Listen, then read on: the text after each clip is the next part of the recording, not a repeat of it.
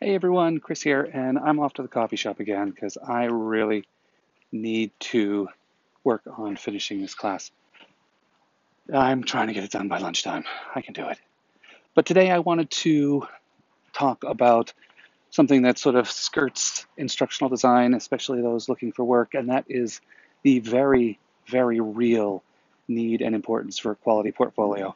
Just about every job posting I see requires a portfolio to be submitted. Um, a lot of jobs want you to have the full master's degree and a portfolio that knocks their socks off. And one of the things that that I, I've, I've I've told students is that having the having the degree in your resume will get you through the automated system and get you oftentimes in front of a human being.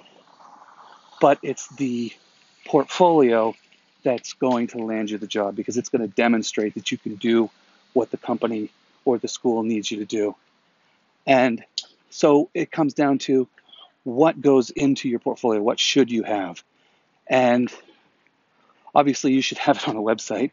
And you really need to show a lot of the jobs these days want someone who could do soup to nuts from the conceptual storyboarding and writing good learning objectives, measurable outcomes, all the way to good aesthetic design in the major um, rapid e-learning programs like Captivate and Storyline and Camtasia. So, with that said, I think that there are a few things you should definitely have. One is you should definitely have some storyboards. They're really easy to do. You could do them on paper and scan them if you have to.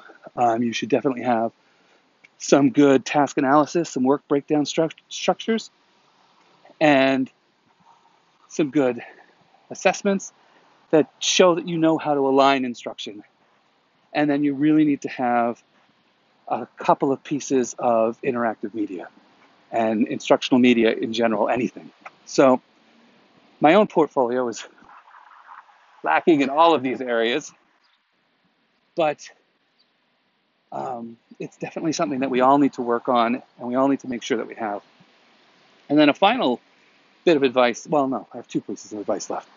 So I also suggest that as you're looking at your portfolio, you should showcase the type of work you really want to do. While you need to show everything, if you love doing video, then video should be showcased on your portfolio.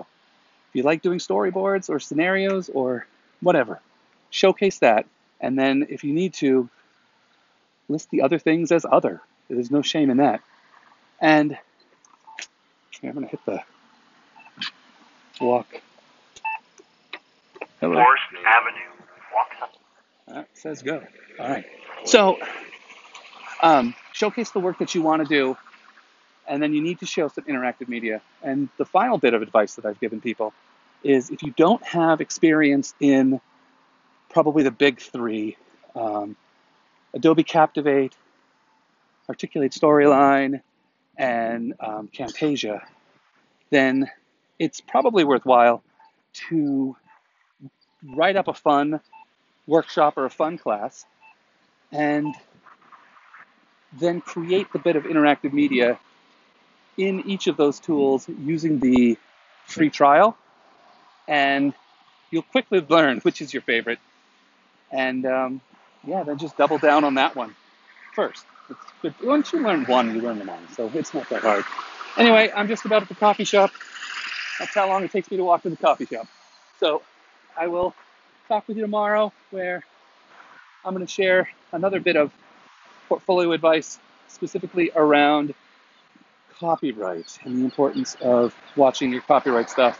I'll to share a really embarrassing story from about 20 years ago when I messed up on copyright and uh, lost a great, gigantically important opportunity at the time. Anyway, see you tomorrow.